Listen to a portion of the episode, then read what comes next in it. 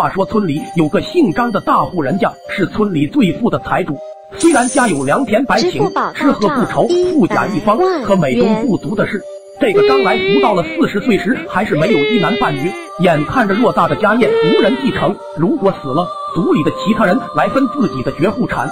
每每想到这事，张来福都是无比的伤心郁闷。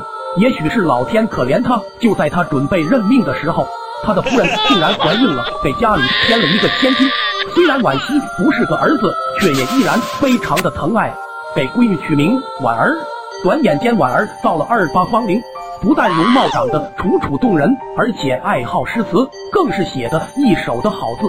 作为父母的掌上明珠，张来福期盼着那天给姑娘找个门当户对的好人家，自己的这点家业一并做了嫁妆。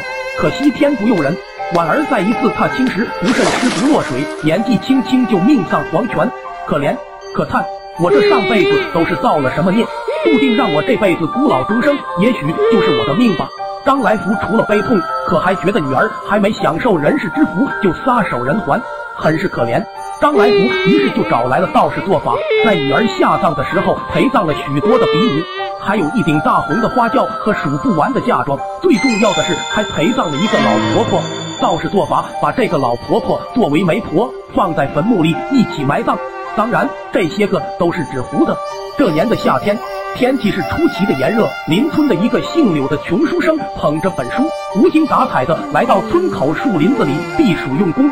突然，一股冷风袭来，柳书生不由得打了一个寒颤。柳书生抬头四下张望，就见自己的不远处有一缕黑色的烟雾，那烟雾渐渐的凝聚成一个老婆婆的模样。那老婆婆用一种非常热络的口吻说：“哎呀，公子你年纪轻轻，文采过人，咋不娶个媳妇呢？”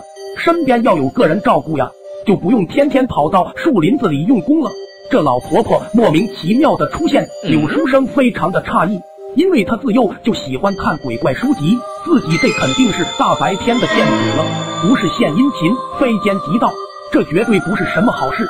心里这样想，嘴上可不敢这么说。柳书生于是就推辞说，在下家境贫困，尚未考取功名，怎敢提婚配之事？